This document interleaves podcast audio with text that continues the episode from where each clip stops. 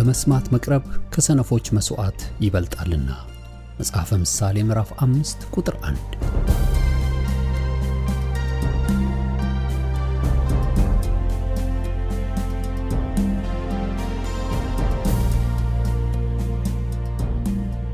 ይህን የእውነትና የሕይወት ድምፅ አገልግሎትን ለማድመጥ መቅረቦ ብልህነት ነው።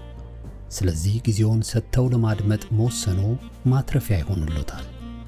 በዚህ አገልግሎት የእግዚአብሔርን ቃል ብቻ ይማራሉ። በተለያዩ ርዕሶች ላይ ውይይቶች፣ ጥያቄና መልሶችም ይካሄዳሉ።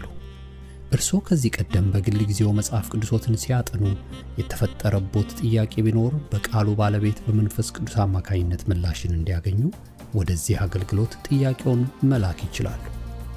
የእውነትና የሕይወት ድምፅ አገልግሎት ከአጥቢያ አብያተ ክርስቲያናት ጋር በመተባበር የክርስቶስን አካል በቃሉ የማስታጠቅን አገልግሎት ለመስጠት በእግዚአብሔር ጸጋ ይተጋል። አሁን ለዛሬው ወደ ተሰናዳሉ የቃሉ ድግስ ልጋብዞ። መልካም የበረከት ጊዜ።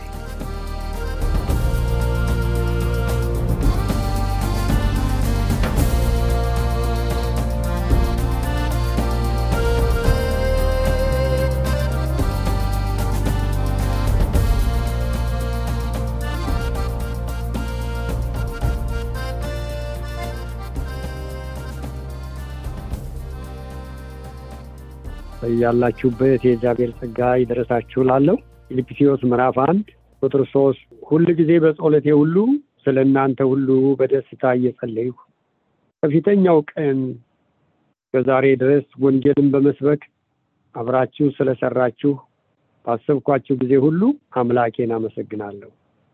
በእናንተ መልካምን ስራ የጀመረው እስከ ኢየሱስ ክርስቶስ ቀን ድረስ እንዲፈጽመው ይሄን ተረድቻለሁና በስርዓቴም ወንጌልን በመከቻና መጽኛ በማድረግ ሁላችሁ ከኔ ጋር በጸጋ ተካፋዮች ስለሆናችሁ በልቤ ትኖራላችሁና ስለ ሁላችሁ ይህን ላስብ ይገባኛል።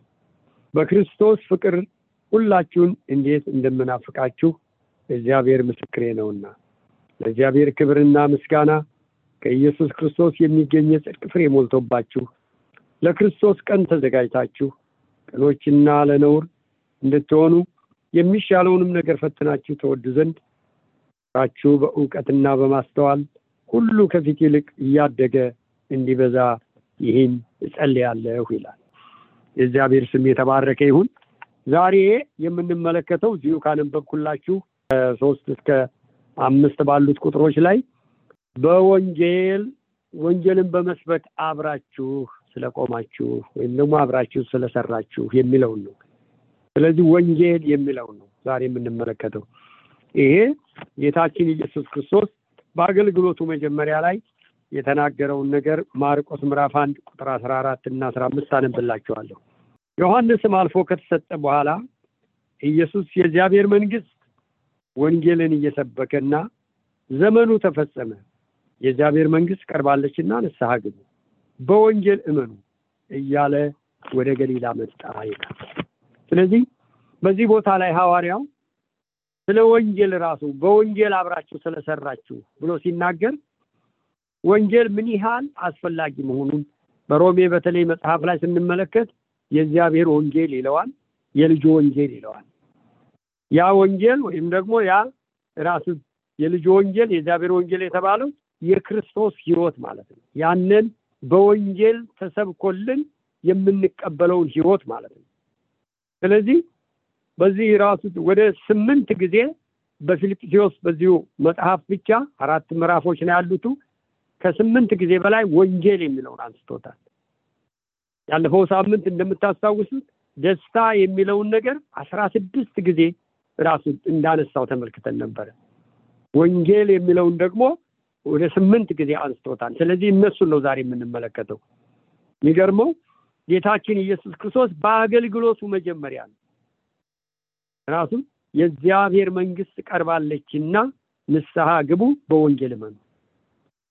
ስለዚህ ወንጌል ወዴት ነው የሚያመጣን ነው? ወደ እግዚአብሔር መንግስት። የእግዚአብሔር የመንግስት ዜጎች ሰማያዊ ዜግነትን ሰው ማግኘት የሚችለው ወንጌል ሰምቶ ሲያምን ዛሬ ብዙ ጊዜ ሰዎችን ወደ ቤተ ክርስቲያን እንጋብዛቸዋለን። ወደ ቤተ ክርስቲያን እንዲመጡ እናደርጋቸዋለን። ቤተ ክርስቲያንም ተቀብላ ዝም ብላ member ታደርጋቸዋለች። ወንበሩ ይሞላል። ራሱ አስራቱ ስጦታው አይጎልም። ነገር ግን ለእግዚአብሔር መንግስት ግን እንዲበቁ ግን ወደ ክርስቶስ አናገናኛቸው። የእግዚአብሔር አጀንዳ ግን ሰዎች ክርስቶስ ጋር እንዲገናኙ ነው። የክርስቶስ ህይወት ህይወት እንዲሆንልን ነው። የክርስቶስ ህይወት በእያንዳንዳችን ህይወት ሆኖ እንድንኖርበት ነው። ኢየሱስ ክርስቶስ ህይወትን ለመስጠት ነው የመጣው። አጀንዳው የእሱ ህይወት በእኔና በእናንተ እንዲገለጽ፣ በሰማይ ያለችው የእግዚአብሔር መንግስት አጀንዳ ደግሞ በእኔና በእናንተ ህይወት እንዲፈጸም ይሄ የዘላለም አጀንዳው ነው። ክርስቶስ ሊነግስ የሚመጣው አሁን ያሉትን ራሱ እነ ባይደንን ራሱ አስወግዶ መቶ ቁጭ አይደለም የሚለው የእሱ ህይወት ባለባቸው ሰዎች ነው ኢየሱስ የሚነግሰው። ጌትነቱ የሚገለጠው። በዓለም መንግስታት ላይ የሚገለጠው ደግሞ ስልጣኑ ስልጣኑን በእነሱ ላይ ደግሞ እንዳልነበሩ አድርጎ ያጠፋቸዋል። በስልጣኑ ብቻ ገዥነቱ ራሱ ንጉስነቱ ጌትነቱ ግን በእኔና በእናንተ ላይ ስለዚህ ወንጌል ይሄን ነው ይዞልን የመጣው ወደ እያንዳንዳችን ህይወት ማለት ነው። ስለዚህ ሁሉ ጊዜ እርግጠኞች መሆን አለብን። በቃ ሰዎች በእግዚአብሔር መንግስት ውስጥ መግባታቸውን እርግጠኞች መሆን አለብን። ምክንያቱም ራሱ ሰዎች መጥተው ቤተክርስቲያን ወንበር እንዲያጨናንቁ አይደለም የእግዚአብሔር ዋናው ዓላማ። ኢየሱስ ክርስቶስ የሚያጋፋው ብዙ ህዝብ ነበር። አላማው ያን አይደለም። አላማው እሱን አምነው ለተከተሉ ለነዛ ደቀ መዛሙርቱ ጊዜ ወስዶ እነሱን ማስተማር ነበር። ለእነሱ ህይወቱን ማሳየት ነበር እንጀራ በልቶ የሚሄደውን ፈውስ ፈልጎ የሚመጣውን አይደለም። አይደለም። ዛሬ በዘመናችን አንዱ ትልቁ ችግር ይሄ ነው። ዛሬ የምናያቸው በምዕራባውያን ያሉ አብያተ ክርስቲያናት አሁን ወዳለንበት አደጋ የመጡት ለምንድን ነው ካልን ወንጌል ራሱ ተሰብኮ ህይወት ስላልሆነላቸው ሃይማኖታዊ ስርዓት ብቻ እየተፈጸመ ስለተደረገ ነው። ስለዚህ እያንዳንዳቸውን እያነሳ እነዚህ ነጥቦች እንመለከታለን ምክንያቱም እዚህ ቦታ ላይ እንዳነሳል ወንጌልን በመስበክ አብራችሁ ስለሰራችሁ ነው የሚለው። አሁን ቅድም ስለ ወንጌል ስራ ይነሳ ነበር። ወደ ኢትዮጵያ ለወንጌል ስራ ይሄዳሉ አገልጋዮች። የሚሄዱቱ ተላኪዎች ናቸው። እንደገና ደግሞ አንዳንዶቻችን ተንበርክከን ስለዛ አገልግሎት የምንጸል ይሆናል አንዳንዶቻችን በገንዘባችን ራሱ support የምናደርግ እንሆናለን። ምክንያቱም ወንጌል የሁላችን መረባረብን የሚጠይቅ ነገር ነው። የአንድ ሰው ስራ አይደለም። የአንድ ሰው ስራ አይደለም። ምክንያቱም በዚህ ዘመን በቃ እንደ pop በዘመናችንም ራሱ ፓስተር ፓስተር ወይም ነብይ ነብይ ነብይ ወይም ደግሞ ሐዋርያ ሐዋርያ የሚል ብቻ እየሰማን ስለሆነ ድሮ ወንጌላዊ ወንጌላዊ ወንጌላዊ ነበር የምንሰማው።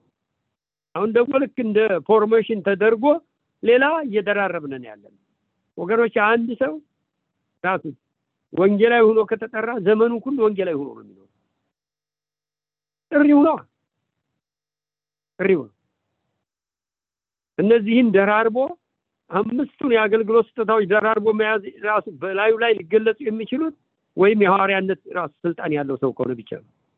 ያም ደግሞ በዘመናችን እንዳለው ራሳቸው እንደሚሾሙት አይደለም። ከእግዚአብሔር በትክክለኛ ድምፅ መጥቶላቸው ለሆኑ ሰዎች ማለት ነው። ይሄ ቀላል ነገር አለም ወገኖች ትልቅ ተልኮ ነው። ስለዚህ አብራችሁ ስለሰራችሁ ነው የሚላቸው።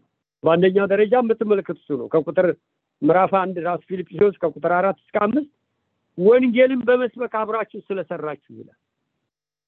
አብራችሁ ስለሰራችሁ ወገኖቼ አንዳንድ ሰዎች ራሱ ምንም በቃ እነሱ ሂደው ካልሰበኩ ያገለገሉ አይመስላቸው ገንዘባቸው ያንን ስራ የሚሰራ አይመስላቸው ጸሎታቸው ያንን ስራ የሚሰራ አይመስላቸው። ለዚህ ነው ሐዋርያው ጳውሎስ ምንም ራሱ እናንተ ሩቅ ብትሆኑ እናንተ ለእኔ አገልግሎት አንድ አይሉ ሁለት ጊዜ ራሱ በእናንተ ምክንያት ስጦታችሁን ተቀብዬ ተሞልቻለሁ። ስለዚህ ወንጌልን አብራችሁ ስለሰራችሁ ለወንጌል ስለቆማችሁ ለወንጌል ምስክር ስለሆናችሁ ለወንጌል መከራ ስለተቀበላችሁ አብራችሁኝ እየሰራችሁ ነው አላቸው። የእግዚአብሔር ስም የተባረከ ይሁን ለዚህ ነው። ስለ ወንጌል ሁሉን እሆናለሁ ያለው ሐዋርያው ጳውሎስ። ለወንጌል ስም ሁሉን እሆናለሁ አንደኛ ቆሮንቶስ ምዕራፍ ዘጠኝ ላይ ለምን? ለወንጌል አይሁዶች ጋር እንደ አይሁዶች ከግሪኮች ጋር እንደ ግሪኮች። ለምን? ለወንጌል ሲል ልክ ጌታ ኢየሱስ ክርስቶስ ከቀራጮች ጋር ከአመንዝረኞች ጋር እንደገናም ደግሞ እንደዚህም ደግሞ ሃይማኖት አለን ከሚሉት ጋር በሁሉ ቦታ እየተገኘ ይነግራቸው እንደነበር እውነቱም ማለት ነው። ሐዋርያው ጳውሎስም ልክ እንደዚህ ነው የሚለው። ስለዚህ ወንጌልን በመስበክ አብራችሁ ስለሰራችሁ የእግዚአብሔር ስም የተባረከ ይሁን። ስለዚህ እህቶቼ፣ ወንድሞቼ ወንጌል የሚሰብከው ሰው ብቻ ስራ አይደለም፣ የሁላችን ስራ ነው። የእግዚአብሔር ስም የተባረከ ይሁን። ሁለተኛው ነጥቤ ፊልጵስዩስ ምዕራፍ አንድ ቁጥር ሰባት ነው። በእስራቴ ለወንጌል ከኔ ጋር ስለቆማችሁ ይላል። በእስራቴ እኔ ታስሬያለሁ፣ ነገር ግን ለወንጌል ከኔ ጋር አብራችሁ ስለቆማችሁ፣ ለእግዚአብሔር መንግስት ስለቆማችሁ፣ ለዚህ ለመንግስቱ አጀንዳ ኢየሱስ ክርስቶስ ወደዚህ ምድር ላመጣው አጀንዳ ለመንግስቱ ወንጌል አብራችሁ በስራቴ ስለቆማችሁ ይላቸዋል። ስለዚህ ነው ጌታ ኢየሱስ ክርስቶስ በማቴዎስ ሀያ አምስት ላይ ታምሜ ጠየቃችሁኝ፣ ታስሬስ ጠየቃችሁኝ፣ ተርቤ አበላችሁኝ የሚለው እኛ የት ሲሉት ከእነዚህ ወንጌል ስለ ስሜ ብላችሁ ተመልከቱ። ስለ ወንጌል ውሃ ጽዋ ውሃ እንኳ የሰጠ በመንግስተ ሰማያት ይታሰብለታል። ዝም ብለን መንገደኛውን ሁሉ ስላጠጣን አይደለም። ስለ ወንጌል ስለ ወንጌል የሚንከራተቱትን ሰዎች፣ ስለ ወንጌል የሚጎዱትን ሰዎች፣ ስለ ወንጌል የሚኖሩትን ሰዎች ዛሬ እኮ እኛ ብዙ ኪሳችንን የሚያወልቁ በቴሌቪዥን በምን የምናያቸው ናቸው።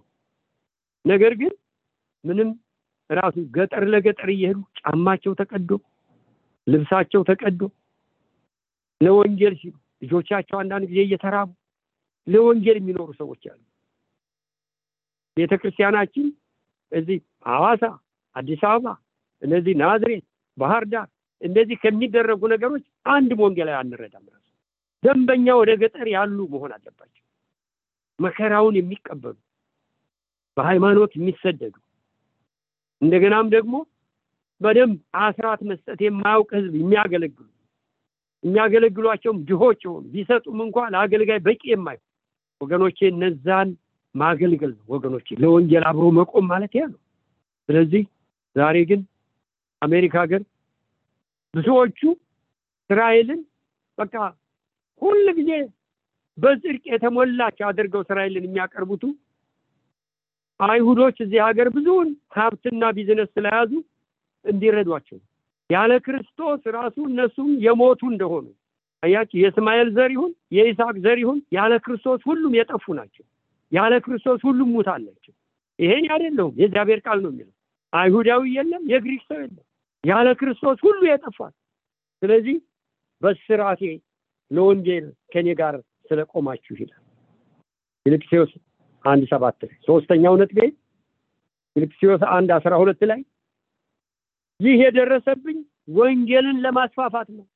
ይህ እስራት የደረሰብኝ ይህ መደብደብ የደረሰብኝ ዛሬ እኮ በተለይ እንደዚህ በምዕራባውያን ዓለም የምንኖር ሰዎች ምንም እኮ ማንም ሰው እኮ የሚናገረን የለም ወገኖች። እንደው በዛ ከተባለ ቢሰድቡን፣ ከዛ ውጭ አንድ ነገር አያደርጉን። ግን ወንጌል ግን መናገር እንፈራለን። ስለ ክርስቶስ መመስከር ግን እንፈራለን ወገኖች። እነሱ ግን ራሱ ወንዱን የሴት ነኝ ብሎ ሲወጣ ግን አያፍሩ። ሴቷን የወንድ ነኝ ብላ ስትወጡ አያፍሩ። በዋሽንግተን ዲሲ በአመት አንድ ጊዜ ራቁታቸውን ራሱ የሚወጡበት ጊዜ አለ። መቼም ራሱ እንትናቸው የ antichrist የክርስቶስ ተቃዋሚ መንፈስ ነው እና የሚሰራባቸው ሁል ጊዜ ስድስተኛውን ቀን እየጠበቁ ነው የሚያደርጉት። June six ነው የሚያደርጉት። እንደዛ አይደለም፣ እርቃናቸው እነሱ ለአመት ለእንደዛ አይነት ለኃጢአት አላፈሩ። እኛ ግን ክርስቶስ ያድናል፣ ኢየሱስ ያድናል ለማለት ግን ወገኖቼ መድፈር ያቅተናል። አንድ ጊዜ አንድ ወንድም እናትና አባት ግን መሰከርክላቸው አልኩት። ኢትዮጵያ ደርሶ ሲመጣ አይ እኔ ስለምፈራቸው አልተናገሩ። እንግዲያው እግዚአብሔርን አትፈራም አንተ አልኩት። አንተ እግዚአብሔርን ስለማትፈራ አንተ ራሱ ራስህ ጥያቄ ውስጥ ነህ ገና ወንጌል ቢገባህ የፈለገው ይሁን ወላጆችን መናገር ራሱ እንዴት ትፈራለህ? ይሄ እኮ የህይወት ጉዳይ ነው። የምንወዳቸው ከሆነ እንኳን የምንወዳቸው የምንጠላቸው ለምን አይሆን? የሚጠሉን ለምን አይሆን? ወንጌል ያስፈልጋቸዋል።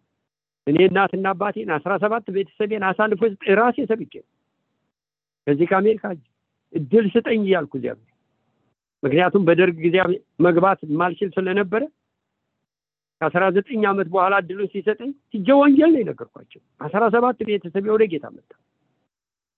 ሁለት ጊዜ ማክ ሙሉ ወታደር ራሱ ተከቦ ፊውዳል ነው በማለት አባቴ እዛ አስመልጦ የሚገርማችሁ ነገር ነው። ልክ ሂጄ ጌታን ተቀብሎ በወሩ ግን ወደ ጌታ ሄደ።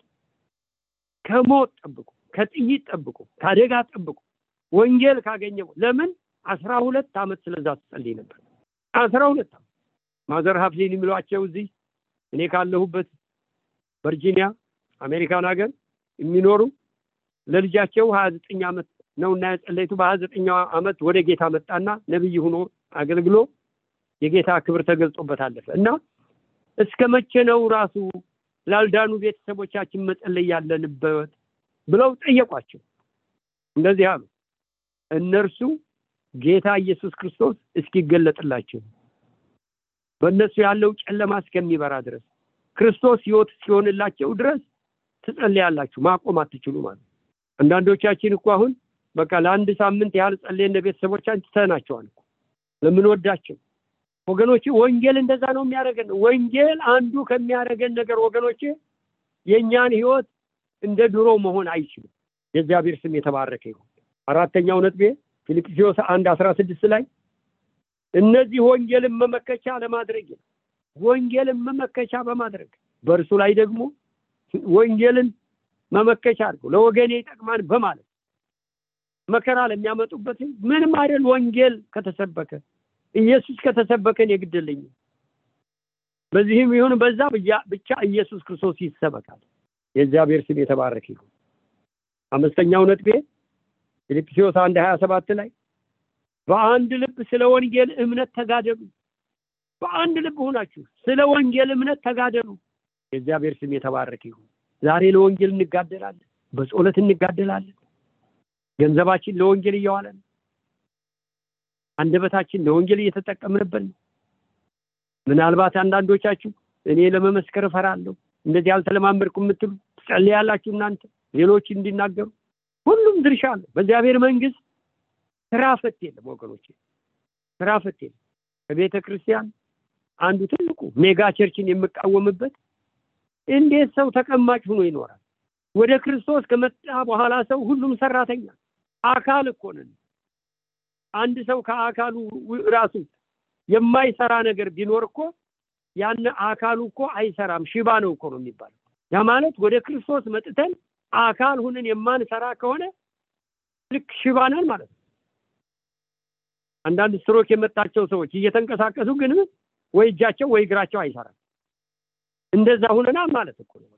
አንድ ዶክተር ጃን የሚባል ፔንሲልቬኒያ የሚኖር ሜዲካል ዶክተር ፓስተር ሲናገር ምን አለ? ጤነኛ ቤተ ክርስቲያን ማለት አለ የቁጥር ብዛትም አይደለም አለ የቁጥር ማነስም አይደለም አለ። ጤነኛ ቤተ ክርስቲያን ማለት ሁሉም አካል የሚሰራበት ነው። ሁሉም አካል የሚሰራበት የአገልግሎት ራሱ ነው። ስጦታዎች ልዩ ልዩ ቢሆንም እንኳ ደግሞ አንዱ የበላይ አንዱ የበታች የማይታይበት ነው። መከባበር ቢኖርም እንኳ አንዱ የበላይ አንዱ የበታች ሆኖ የማይታይበት ሁሉም በትህትና ክርስቶስን የሚያገለግልበት አካል ነው። what's health church ብሎ በጻፈው መጽሐፍ ላይ ይሄን ነገር አስፍሮታል። ስለዚህ ወገኖቼ ጤነኛ ህይወት ከሆነ ተቀማጭ መሆን አንችልም። በአንድም በሌላም ለእግዚአብሔር መንግስት ሰራተኞች ነው። እንዳልኳችሁ ወይ ገንዘባችን መሄድ አለበት፣ ወይ ራሱ ጸሎታችን መስራት አለበት፣ ወይም አንደበታችን መመስከር አለበት፣ ወይም ደግሞ ሰባኪ ደግሞ ወንጌልን ይዘን መዞር አለብን ማለት ነው። professional ስራችሁን የምትሰሩ ሰዎችም ቢሆን በዛ ውስጥ ወንጌል እየሰራችሁ ታማኝ ሆናችሁ በመስራት አንዳንድ ሰዎች በቃ እሁድ እሁድ መጥተው የሚሰብኩ ፓስተሮችና ወንጌላውያን ነቢያቶች ብቻ ይመስሏቸዋል። በቃ እነሱ ብቻ ይመስላቸዋል እግዚአብሔር የሚያገለግሉ በመስሪያ ቤታችን ታማኝ በመሆን ራሱ ለእግዚአብሔር ስራ ራሱ ትጉ በመሆን የእግዚአብሔር ስም የተባረከ ይሁን። ይሄ በጣም ይጠበቅብናል ወገኖች። hotel management በምሰራበት ሰዓት በጣም የሚገርም ነገር ነው። ሶስት ጊዜ ነው reward የሰጡኝ። ምክንያቱም የምትሰሩትን ያህል ትጋታችሁን ያያሉ። በቅንነት እንደምታደርጉ ያውቃሉ። በታማኝነት አለቃ ሳትፈሩ እንደምታደርጉ ያውቃሉ። ስለዚህ በጣም በብዙ አቅጣጫ በሁሉም ቦታ ጌታን ልናገለግለው ይገባል። የእግዚአብሔር ስም የተባረከ ይሁን። በትዳራችን፣ በልጆቻችን ልጆቻችን ከእኛ ፈቃድና እኛ ሀሳብ እንኳን ሲወጡ እስቲል በጸሎት አሳልፍን መስጠት በቃ እግዚአብሔር አንድ ቀን ምርኮ አድርጎ ይሰጠናል። ለምን? እግዚአብሔር የታመነ ስለሆነ። የእግዚአብሔር ስም ይባረክ። ሰባተኛው ነጥቤ ፊልጵስዩስ ሁለት ሀያ ሁለት ላይ ከእኔ ጋር ለወንጌል እንደተፈተነ ታውቃላችሁ ይላል። ከእኔ ጋር ለወንጌል እንደተፈተነ ታውቃላችሁ። ስለ ጢሞቴዎስና ስለ አፍረዲጡ ሲናገር ነው። በወንጌል የተፈተኑ ሰዎች ናቸው። ወንጌል ወገኖቼ ህይወት ስለሆነ ኑሮ ስለሆነ ፈተና አለበት። የምንፈተነው ፈተና አንዳንድ ሰዎች ራሳቸው ፈልገው ወደ መጠጥ ወዳለበት ጭፈራ ወዳለበት እየሄዱ በቃ ተፈተንኩ ይላሉ። ከተቃራኒ ጾታ ጋር በማይገባ ቦታ እንትን እያሉ ራሱ ተፈተን እንደዛ አይነቱ አይደለም። ራሱ ያ ምኞታቸው ነው ሰዎች የሚፈትናቸው እግዚአብሔር አይደለም ወይም ወንጌል አይደለም ያንን የሚፈትናቸው ታውቃላችሁ። ሟርት፣ ጥንቆራ በእኛ የማይሰራው ወገኖች ኃጢአት ልምምድ ውስጥ ካለ በኃጢአት ውስጥ የምናልፍ ከሆነ የኃጢአትን እንደ ውሃ የምንጠጣ ከሆነ ወደ ጌታ መተን ይሰራል። አሁን በዚህ ዓመት ከሶስት ወር በፊት የሆነ ልንገራቸው ራሱ ልጅቱ ማማኝ ናት። እንደገና ደግሞ እንደ እናቱ ነው ያለችው ማማኝ ናት። ሁለቱ አለመግባባት ፈጥረዋል። እንደገና ደግሞ እናት የተባለችው ደግሞ ብዙ ማጭበርበር ውስጥ ገብታለች። ከዛ በኋላ ቤታቸው ራሱ ይሄ አጥንት እንደ እንቁላል የሚመስል በቃ የተፈረፈረ ነገር ሁሉ ድረስልና ሁለቱም የእኛ ቸርች አባል አድርገው አንደኛይቱ እንደውም ውጭ ሀገር የምንኖር መጥታ ከዛ በኋላ የሚገርማችሁ የሚደንቅ ነገር ነው ራሱ ከዛ አለኝ ሁለተኛ ነገር በቤታቸው እንትን እንዳይ እግዚአብሔር አነሳው። ሁለተኛም አልመጣባቸው። ይቅርታ ጠያየኳቸው፣ ንስሐ ገቡ። ከዛ በኋላ በዛው እንደሄደ ቀረ። ስለዚህ ይሄን በደንብ ላረጋግጥላችሁ እወዳለሁ። ይሄ ራሴ እዛ ሂጄ ራሴ ራሱ የሰማው ምስክር ነው እና ያየሁት ነው የምነግራቸው። ስለዚህ ህይወታችን ሳይጸዳ እግዚአብሔር ኃላፊነት ያለው ወገኖቼ በእጁ ውስጥ ላሉት ነው፣ ከእጁ ለወጡት አይደለም። ጌታን ተቀብለናም ብለው ኃጢአት ላይ የሚኖሩትን ሰዎች አይደለም። ኃጢአትና እግዚአብሔር አይተዋወቁም። ጌታን ተቀብሎ ኃጢአት የሚሰራ ሰው ፌሎሺፑ ተቋርጧል። ከእግዚአብሔር ጋር ህብረት የለው በንስሐ እስካልተመለሰ ድረስ ወገኖቼ አንዳንድ በዚህ ዘመን ያሉ አንድ ጊዜ ከዳንክ ምንም ችግር የለም። ስጋህ ነው እንጂ ነፍስህ ምንም ስለማይሆን። እስቲው ነፍሳችሁ መንፈሳችሁ ስጋችሁ ክርስቶስ ኢየሱስ ሲመጣ ያለ ነቅፌታ ፈጽመው ይቀደሱ ይላል። እሱን አርብ ጠዋት ባስተማርኩት ትምህርት ሰምታችኋን ብዙዎቻችሁ። የተጠራ ነው ለቅድስና። ስለዚህ አጋንን የሚፈራን ወገኖቼ የእኛ ህይወት ነው። ለምንድን ነው የክርስቶስን ህይወት ሲያይ አስቀድሞ እየጮህ የሚወጣው። ለምንድን ነው ሐዋርያቶችን? ዛሬ ለምንድን ነው እኔና እናንተ ብዙ ለአጋንንት የምንታገለው? ህይወታችን ነው። እግዚአብሔር ተለውጧል። ክርስቶስ ኢየሱስ ትላንትናም ዛሬም እስከ ዘላለም ያው ነው። ይሰራል ወገኖቼ ክብር ለሱ ይሁን። የሚሰራ ወንጌል ነው ወገኖቼ። ዝም ብሎ አይደለም። የመጨረሻው ነጥቤ ስምንተኛው ፊልጵስዩስ አራት አስራ አምስት ላይ ወንጌልን ይዤ ወደ እናንተ መጣሁ ይላል። የእግዚአብሔር ስም የተባረክ ይሁን። ሐዋርያው ጳውሎስ ወገኖቼ ብርና ወርቅ ይዤ መጣሁ አላለም። ወይም ደግሞ እኔ መጣሁላችሁ እንደዚህ አይደለም። አዋጅ እየነገረ ነው ወንጌል ይዞ የወጣው።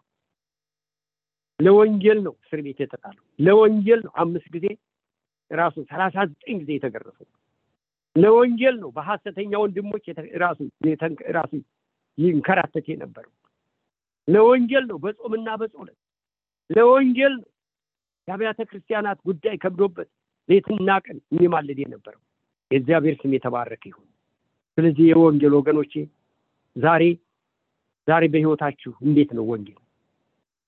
ይህ ክርስቶስ ህይወት እንዴት ነው?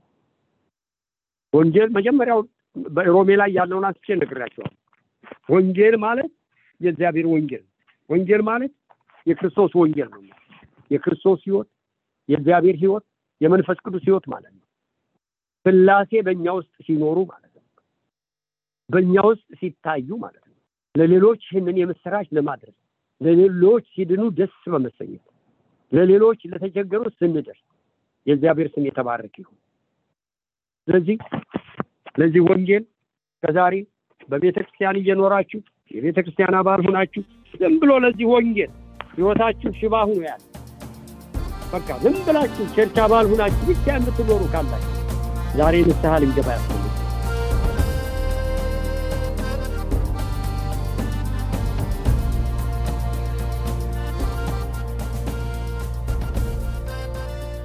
እስካሁን ሲያደምጡት በነበረው የቃሉ ትምህርት እግዚአብሔር በመንፈሱ እንደተናገሩትና እንዳስተማረው ተስፋ እናደርጋለን። ለእውነትና የሕይወት ድምፅ ማንኛውም መንፈሳዊ ጥያቄ ቢኖሩ ወይም የምክር እንዲሁም የጸሎትን አገልግሎት ቢፈልጉ ለአሜሪካን አገር 215 782 08 48 ለካናዳ ደግሞ 647 510 49 19 በሚሉ ስልኮች ቢደውሉ ጌታ ጸጋውን እንዳበዛልን ልንረዳዎ ፈቃደኞች ነን። እግዚአብሔር ይባርኮ።